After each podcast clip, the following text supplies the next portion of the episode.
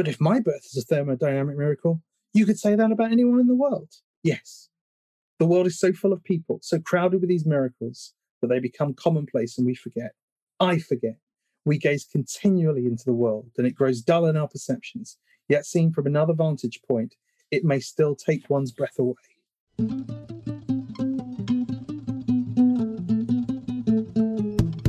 Welcome to the Book Society podcast. My guest today is Cliff Fluet, who is an attorney. He is an attorney in the United Kingdom. He focuses on music and artificial intelligence and technology. He's a general advisor to startups that use music and tech and Bitcoin. I know you're into crypto, blockchain, all that stuff that I do not understand. And he is like just a generally brilliant guy. We met in Dubai at a conference. So you know he's legit because we were in the Arab world together. And that's, I think, the mark of legitimacy. Cliff, I think it's safe to say that we were basically best friends for three days. We met at this conference and we were pretty much inseparable for three days. Well, absolutely. Absolutely. And the bars where we drank were some of the seediest places we've been and some of the highest places I've ever Yes, we definitely found some seedy bars in Dubai that were simultaneously fancy and kind of shady. So I wrote Cliff and asked him to be on this podcast. And I don't remember how we arrived at this book, but it was such a brilliant choice. The book we're talking about is Watchmen by Alan Moore and Dave Gibbons. And I think we had both read it, I'm sure. I'd read it, but it was, I mean, years ago. I mean, I probably read it in, you know, early aughts. And I loved it. You know, it's a seminal book. I haven't seen any of the movies or anything that came out about it, but I love it. So, Cliff, what made you pick this book for us? Thank you for the invitation, by the way, Lucas, and it's a pleasure to be here. Uh, one of the reasons I wanted to pick this book was I always think that a book club, it's always good to give people a sense of who you are and also a sense of something they haven't heard before. And I thought this would do both, which is sort of give people a sense of a book they may have heard of but never read. And also, this will be the first time I've ever spoken publicly about my love for this book.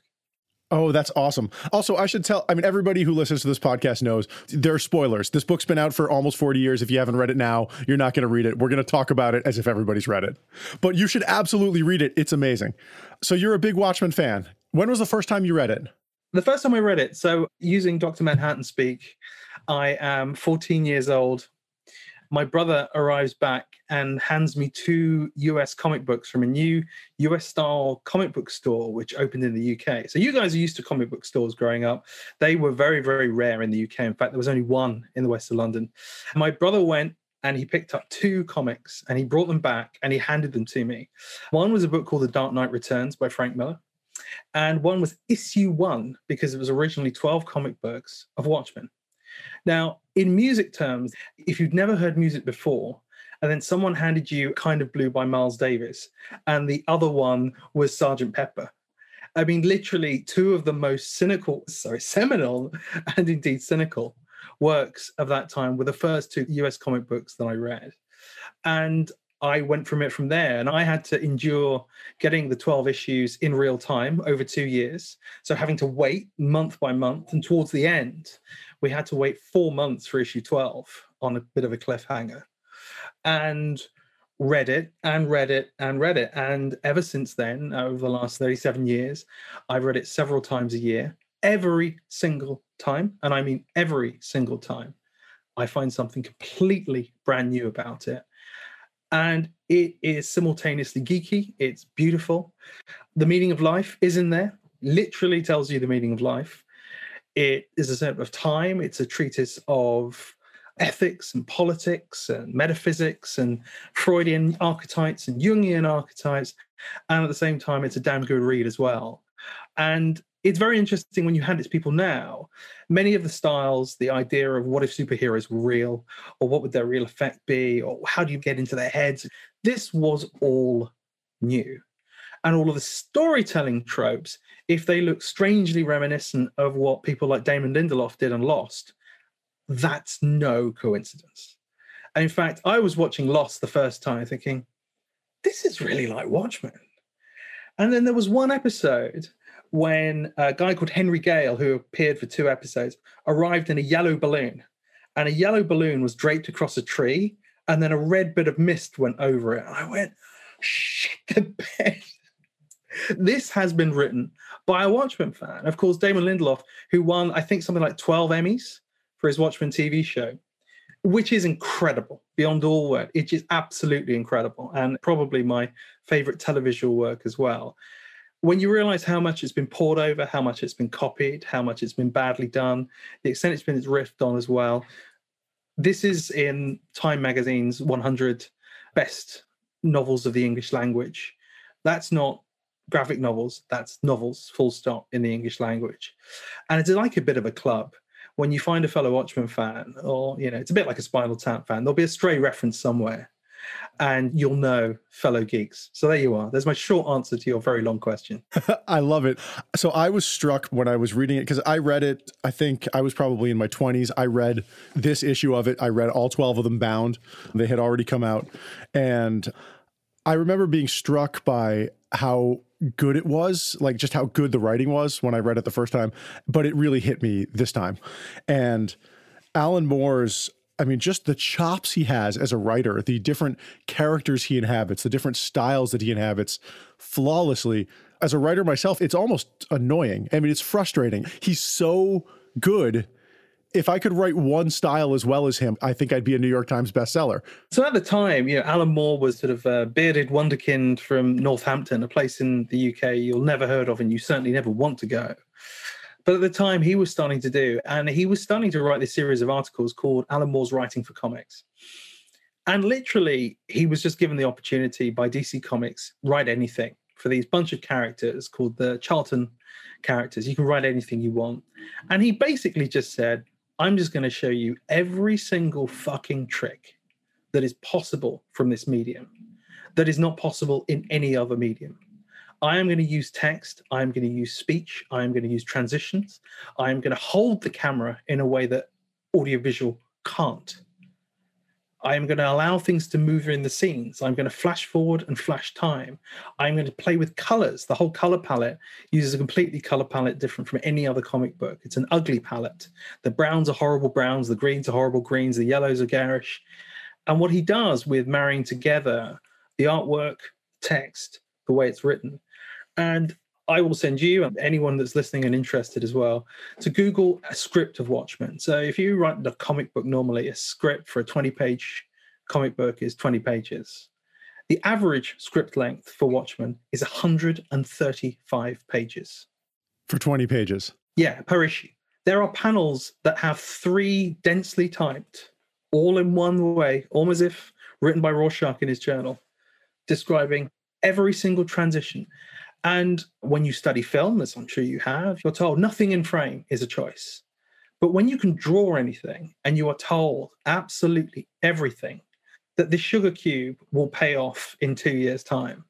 When you're told that these candy bars, these versions of M&Ms, when the guy who's holding the end of the world is Nisene, what he must look like, how he must walk, how he must talk, how he must feel, length and depth of his footprints are all laid out in the script. It's insane but at the same time, it is like a Swiss watch, the whole damn thing, and not just episode four, which of course is very specifically set up like a Swiss watch, and indeed demonstrates not only do we understand how John Osterman sees time, but we understand how his father's draconian upbringing has made him so focused upon order and passivity and rendered the omnipotent man impotent like a puppet who can just simply see the strings.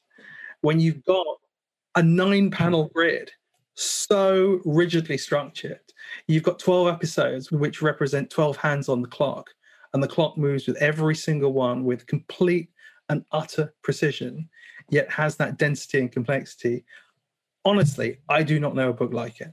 I mean, that brings up so many questions. And I think we should have done one podcast episode per Watchmen episode, but we could talk about chapter four for hours. If you're a human being and you want to read something that will blow your mind, Watchmen chapter four will take you 20 minutes to read and it will alter your perception of reality. It's unbelievable. And one of the things that struck me, and we should talk about this more, is you're right that the structure of graphic novels makes things possible that just aren't possible in any other medium, including film. And the thing that struck me, I think, the most in this reading of Watchmen was the simultaneous storytelling. There is one point where he's telling four stories at once, and it's usually not less than two. And when it is just one, you are so focused on it. It's really an amazing device. But throughout the last four books, it really is the pirate story and the story of the end of the world simultaneously throughout the entire book. But the pirate story, and again, for listeners who aren't aware of it, so the premise of Watchmen is that superheroes are real. If that were to happen, people wouldn't be impressed by them. So kids in the world of Watchmen don't read superhero comics because they're everywhere. So they read pirate comics. People, for some strange reason, they have Indian food as fast food. They have electric cars way, way back. But also because America was able to win the Vietnam War using Dr. Manhattan, Nixon manages to overturn the Presidential Term Acts and is still the president after five terms. So you've got this macro and this micro effect of everything that goes on and really, really, really delves into it. And the trick of the storytelling is all achieved through the transitions, where someone will extraordinarily say something or there'll be a word and it will seamlessly hand over to the next page. Every page hands off to the next page. The last panel of one particular page will always hand on to the one in the next way. And with precision and a detail that's never, ever seen before. And whilst chapter four is seen as everyone's sort of bedazzlement, as it were, a chapter that, in terms of pulling off nothing that no one can do, I'd pull you to chapter five, which is called Fearful Symmetry, which is all about Rorschach, which is all about the two sided block test. Not only does it tell you how and why the life of Rorschach is so terrible, and again, it goes from a world of if superheroes were real, it was probably through trauma, you know. So it's not Bruce Wayne seeing his parents die and then swearing vengeance. It's actually proper, genuine, horrific trauma that has led Rorschach to be who he is. Yet that book is extraordinarily structured. So the first page and the last page, and every page between the two mirror each other. And when they meet in the middle, it is a splash page, which is actually a mirror image, and then works backwards in reverse order. Whoa, that's crazy. That is like a Beethoven string quartet level. It sure is. The page with Adrian Veidt is the middle one, it looks like. And total mirror image in terms of the composition. There's even a slash between the two that acts as the mirror. He's up, they're down, across, across, blood in the same way. There is nothing about that. And if you turn that image around, you see a smiley face. It's all there. It's all there with the two eyes and the mouth, with the blood, etc., etc. It is all there. I love it. Man. All right. So I want to talk about some of the characters. So, first, I should just say this because I don't know if we're going to get to it, but talking about Adrian Veidt, if you were reading this serially, even as a child, you had to know he was the bad guy immediately. And maybe you could make a case that you didn't know that he was the bad guy, but like, honestly, only villains have weird cats. So, I mean, that's a tell right there. There's no good guy that has a weird cat in a comic book. Yeah, and again, he's spotted stroking it early on in one of his earliest appearances. Again, you know, giving it away in the very, very, very earliest days. Reading it this time, I've read it. I know that he's the antagonist. Even I was surprised. Again, you know, and that assassination attempt on him is so, you know, seems real and his assistant dies, you know, doesn't seem to care, but just hard to believe that someone would do that. But he is a very Thanos character where he's clearly the bad guy, but you can't really fault his logic that's a great villain. Absolutely. But also back to the real villain on a Thanos level, sort of understanding him. What is more meta than following a kid reading a comic, which of course is the pirate story that the kid is reading? But on your fifth reading, or perhaps your second, you realize that the guy is Adrian, the poor man who has the sharks swimming towards him, who the only way to save himself is on the backs of the bodies of all of his crewmates and the only way to sail to safety. If you reread the whole tale of the Black Freighter and thinking of the protagonist of that story is in fact Adrian, that worried look on his face at the end with regard to everything being all right in the end, and when John Osterman tells him nothing ever ends, that is the guy on the boat. And if you reread the Black Freighter as Adrian, you have a huge amount of sympathy and empathy for his journey.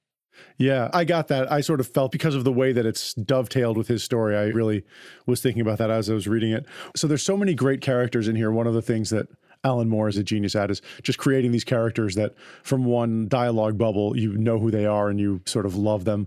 And the other thing, and I don't know if this was new, but it definitely presents more in this book than in a lot of other graphic novels I've read, but just the variety of dialogue bubbles. Like you can hear Rorschach's voice because his dialogue bubble is rough around the outside. When you first read it as a kid and you were reading it serialized, was there a character that you really empathized with? Did you have a favorite? And has that changed over time? Well, it has. I mean, I think that most people love Rorschach, right? They love him, they love him, they love him.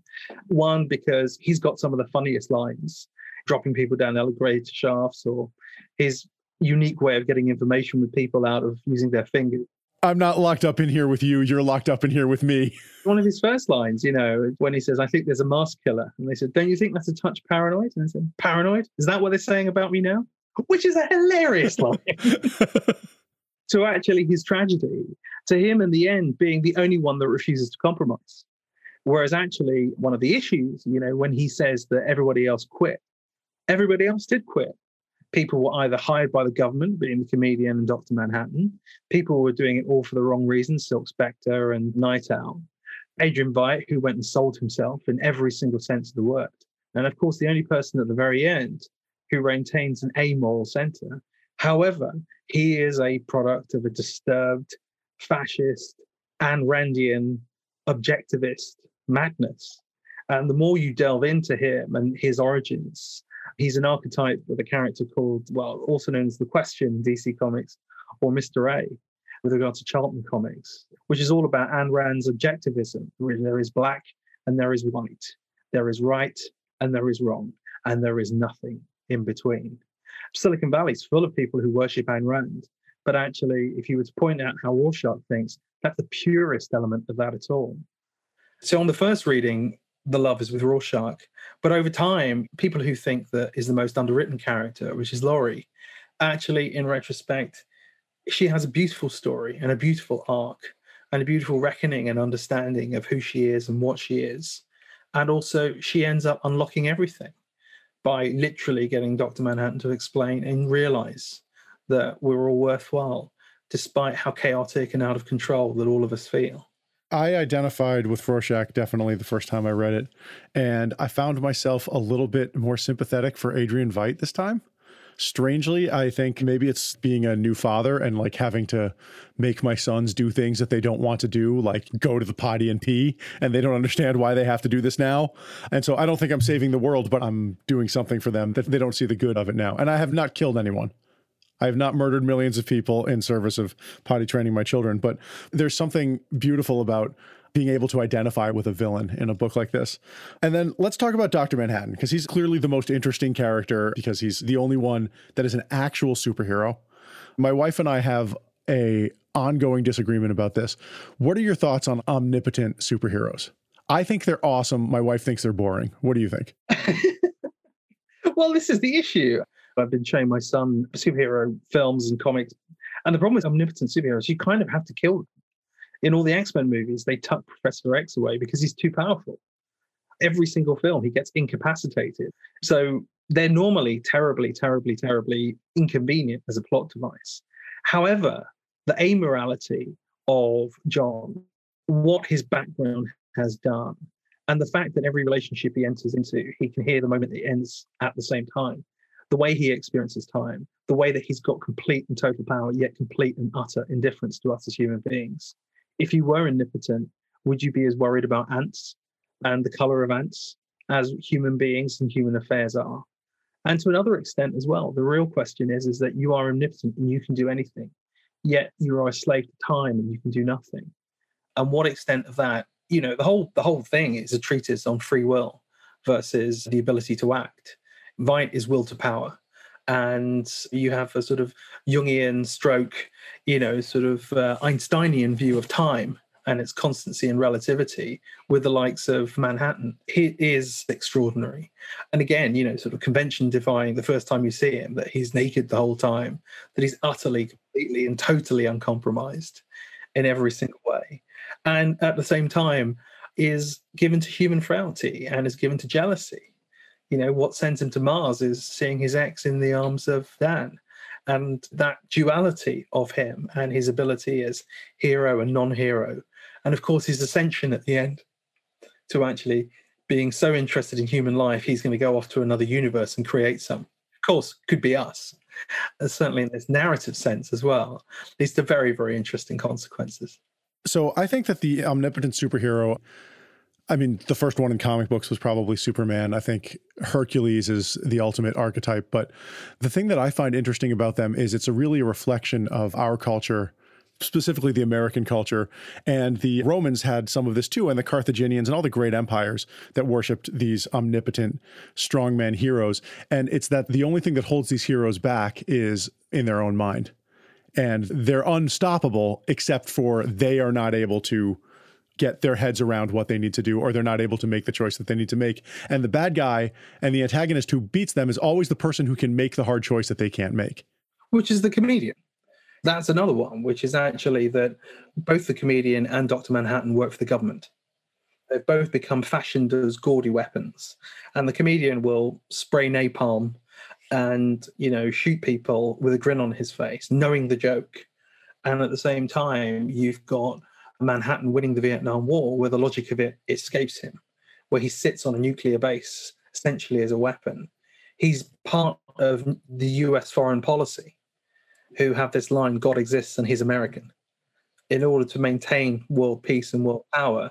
And the ability to neutralize John is what can mobilize the Russians. All of these elements. Back then, he was an avatar for the Reagan Star Wars program leads to fantastic choices that are taken that he doesn't go around and save the day, but yet he does. Have you read any of the Red Son alternate Superman universe where instead of crashing in Kansas, he crashes, you know, in somewhere in, in Russia? something, yeah. Yeah, or something like that. Exactly. But you see, the thing is, is that for anyone that reads comic books, anyone that watches TV, anyone that watches fiction, it is not possible to overstate the impact of this book, how it changed everything in comic books. It changed everything in relation to popular culture. And most of the people who are writing in Hollywood right now revere this book like it's the Bible. And I would strongly recommend you ignore Zack Snyder's movie. Zack Snyder is a man who is very, very visual, but he doesn't understand any of these elements at all. In fact, he says his favorite book in the world is The Fountainhead by Ayn Rand. So he's the classic, classic person that will misunderstand Rorschach as a hero. Zack Snyder says his favorite book is I don't want to like hate on anybody, but he's bought the rights personally and optioned it as a movie. This is all real. Oh man. That explains a lot about Zack Snyder for me, about his movies, because my problem with Zack Snyder is that, you know, visually it's a matter of taste, but he's in the top five of people who make movies look amazing. Him and James Cameron. It's really incredible. But then any of his characters talking, it's like pulling teeth. And that's exactly how Ayn Rand's novels are. We could have a serious discussion about the philosophy because it is well constructed. And, you know, agree with it or not, there is stuff in there you have to address before you can move forward. But there is not a character in an Ayn Rand novel that has ever said anything remotely close to what a human would say. There's that line from a fish called Wanda where he says he can't be stupid because he reads philosophy. Stupid people don't read philosophy. And Jamie Lee says they do read it, they just don't understand it. so at the point when I nearly upped and walked out of the first screening of the Watchmen movie, which sounds like you haven't seen, but there is a seminal moment in Rorschach's life when he comes up with a child murderer. And essentially what he does is he chains him to the radiator, leaves a saw two feet away from him, and then sets the room on fire and basically gives him the impossible choice of black, white, and puts him in the impossible position, yet he is given a choice. In the movie, because it looks cool, quote, Zack Snyder has the guy pick up the meat cleaver with which he kills the girl and stoves his head in and chops him to pieces in the movie because it looks cool. And it's just like, at that point, you're a fucking idiot. You've read this thing, you think it looks cool, you actually don't even understand it. So that's the issue. And that, of course, is one of the big issues of our time, which is people anything, taking anything from a laundry list of nonsense on 4chan and then twisting it to your own understanding and own anxieties. But actually, Watchmen is so well placed, it gets that joke. There is a character called the comedian who completely and utterly gets that joke. Yet when he realizes the truth, I mean, he's the closest to the modern rendition of Heath Ledger's Joker He's an agent of chaos. He understands it. He embraces it. It makes him laugh. One is called the comedian, one is called the Joker. There are no coincidences there with the way that Goyer and Nolan wrote the Heath Ledger version of the Joker. He's very much the comedian. But at the same time, because he gets the joke and he breaks down, he's the one who realizes that by exposing it, where he breaks down in Moloch's apartment and understands and uncovers the whole joke and sees it all, he knows he can say nothing, which makes him virtually suicidal. And at which point, because Adrian has the apartment bugged, he comes and kills him and sets everything in motion. Everything is thought about. And it's issues of ethics and philosophies and Freud versus Jung and objectivism and morality and amorality and foreign policy. It's all there in a 12 issue comic books ending in reparations from a newly united world in response to an alien telepathic squid. I'm just going to go back to something you said about Zack Snyder and other Hollywood people not getting the joke or not getting the subtlety. And is this new? Like, is this something that has happened? Because I feel like Watchmen came from a time when people understood subtlety to a larger degree. And I don't know if this is true because it's hard to even put myself, you know, in Dr. Manhattan speak. I'm 14. I don't remember if I thought differently than I do now. It's hard to know because I only have my current consciousness, right? It used to be that people would go to books for subtlety. There's a subtlety to novels. Middlemarch, you know, is full of subtlety. Watchmen is full of subtlety. And films usually gloss over that subtlety or try to smooth it out. And I think that's kind of what Zack Snyder does. But in recent years with Netflix and with these long form dramas and TV shows, they've been able to add that subtlety back into narrative media. And I feel like the public having been deprived of it for so long it just thinks it's like an amazing new thing. I think you're right but also to a certain extent we're hyperstimulated. And to a certain extent we've seen so much. This is where i pull the age card. But one of the things that i found extraordinarily moving about watchmen is you're reading it as a 14 year old kid where literally we all thought we were going to die by nuclear fire. It is written with that terror looming over with you Right. We should say that this book was written during the Cold War. It was written at the height and released at the height of the Cold War. And the nuclear clock, as evidenced by everything from the shape of the smiley face, which represents 12 minutes to midnight on a clock, to counting down the whole thing, was on the basis being read in real time where we thought this thing could happen. And what is comic, you know, wish fantasies and actually understanding the gravity of the decisions that needed to be taken and the morality being taken and understanding that at the end, as it says, you know, if the world was to die by nuclear fire, no vestige of human life would exist in the universe, save for a plaque of Richard Nixon on the moon. There's also these wonderfully strange, extraordinary things where, right next to the Argyre Planitia, and it was not planned in any way, shape, or form, there is a naturally occurring smiley face on Mars, which is just extraordinary. So it's a treatise on power fantasies. It's an issue on wish fulfillment. It's power and impotence. It's in relation to elements of actually to what extent are the compromises that we have to make? What are the compromises that need to be taken?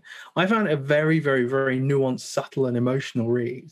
And everything from the nature and chaotic and angry and violent and criminal nature of Laurie's birth, leading to her reality, is literally what is there.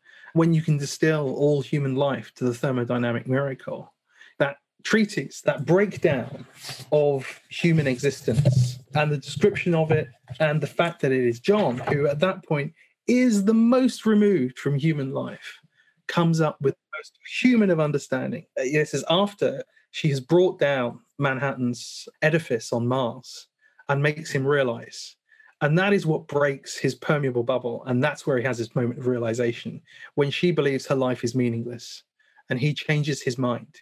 He does something for the first time of an act of free will. He changes it. It is not my mind changes for me.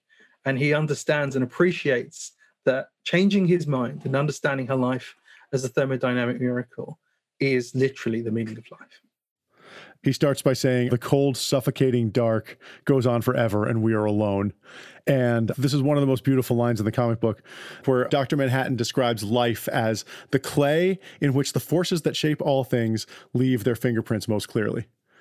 That is about fate. Yet, if you jump forward to nine, and I'm going to quote this time, where he realizes that her life isn't meaningless. So, thermodynamic miracles, events with odds so astronomical, they're effectively impossible, like oxygen spontaneously becoming gold. I long to observe such a thing. And yet, in every human coupling, a thousand million sperm vie for a single egg. Multiply those by the countless generations against the odds of your ancestors being alive, meeting, siring this precise son, that precise daughter, until your mother loves a man she has every reason to hate. And of that union of a thousand million children competing for fertilization, it was you, only you, that emerged. To distill so specific a form from that chaos of improbability is like air turning into gold.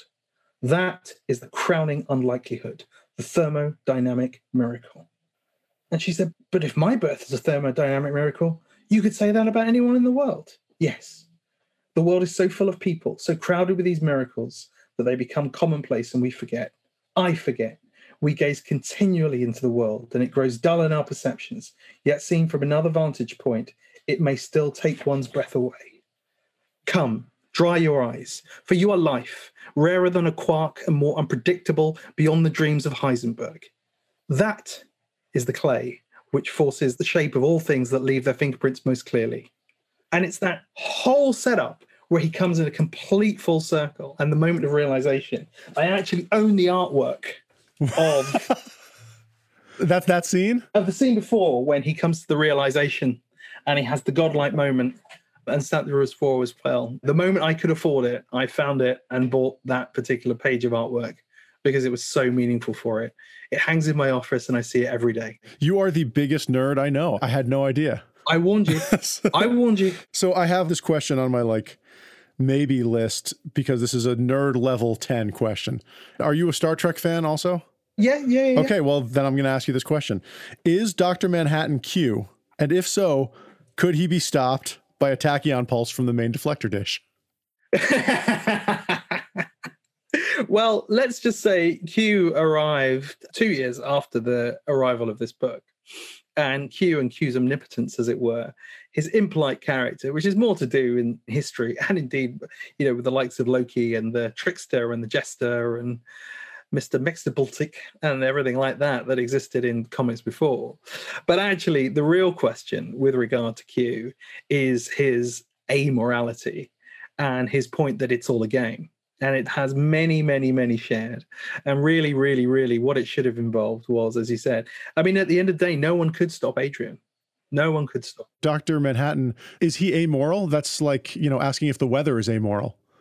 Is it even right to call him amoral? Because he's sort of outside of the world of morality. But until he understands that Laurie is worth saving and that human life is worth saving, and he changes his mind, he exercises, he goes from being a puppet who can see the strings to actually becoming a major player. But at the end of the day, Adrian's logic, as crazy and batshit as it is, and born of Alexander of Macedonia and wanting to make sure that when they met in the Hall of Legends, they had something to talk about, was on the basis that actually he would try and do and cut the Gordian knot, which is an extraordinary opportunity. And, you know, as a kid, made me read up about Alexander the Great. It made me read about Freud. It made me read about Jung. It made me understand, for those of you who don't know, that every chapter is actually a quote that comes back to either a real life lyric, a real life aphorism, or a real life quote that very much relates not only to the story, but the nature of the reading and background reading. It makes one think. And how often does that happen in any piece of fiction? Yeah, one of the interesting things I thought about Dr. Manhattan and Adrian Veidt is that a good portion of the book is spent by the superheroes, or at least by Laurie, trying to get Dr. Manhattan to come back and save the Earth. But in reality, the Earth was never really in any danger. Adrian had already saved the Earth. Had Dr. Manhattan come back or not, it wouldn't have made any difference. Absolutely. But at the end of the day, we think that he worked at the end. And of course, the answer is nothing ever. Yeah. Does that say something about you know, as Dr. Manhattan is sort of like the God character, and part of the cast is trying to get God to come and intervene. But in reality, humanity has saved itself by discarding their God and sending him to Mars. Yeah, by sending him to Mars. And that understanding of God, which is, you know, God can't save your child from having some terminal disease because actually he's omnipotent and he can't do that.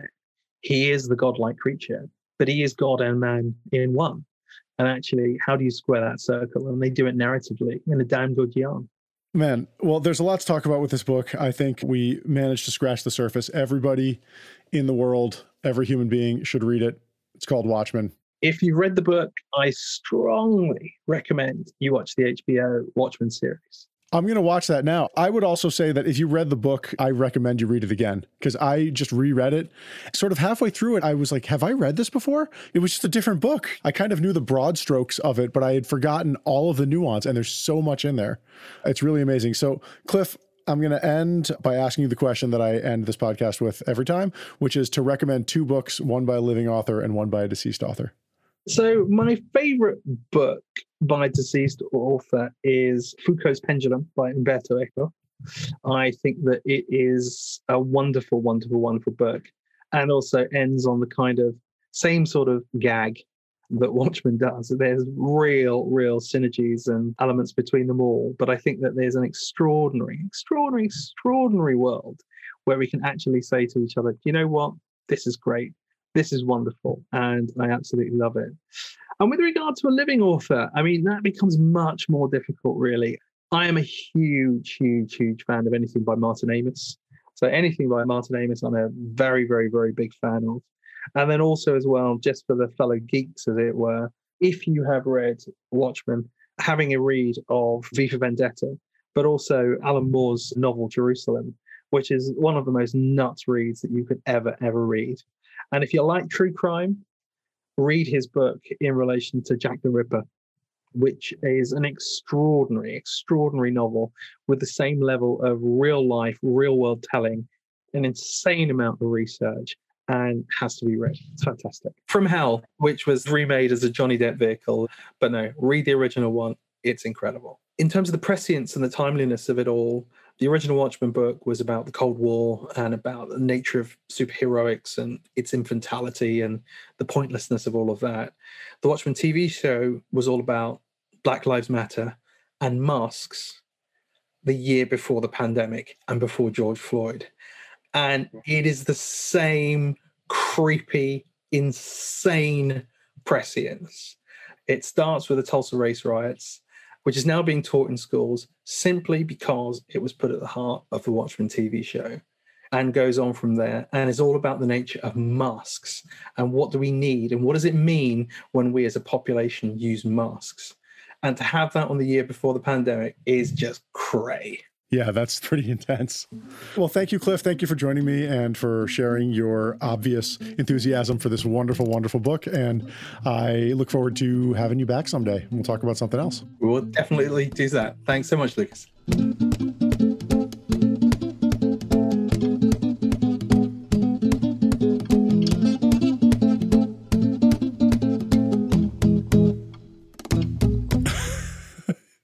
It's John F. Kennedy, right? In our Sorry. world.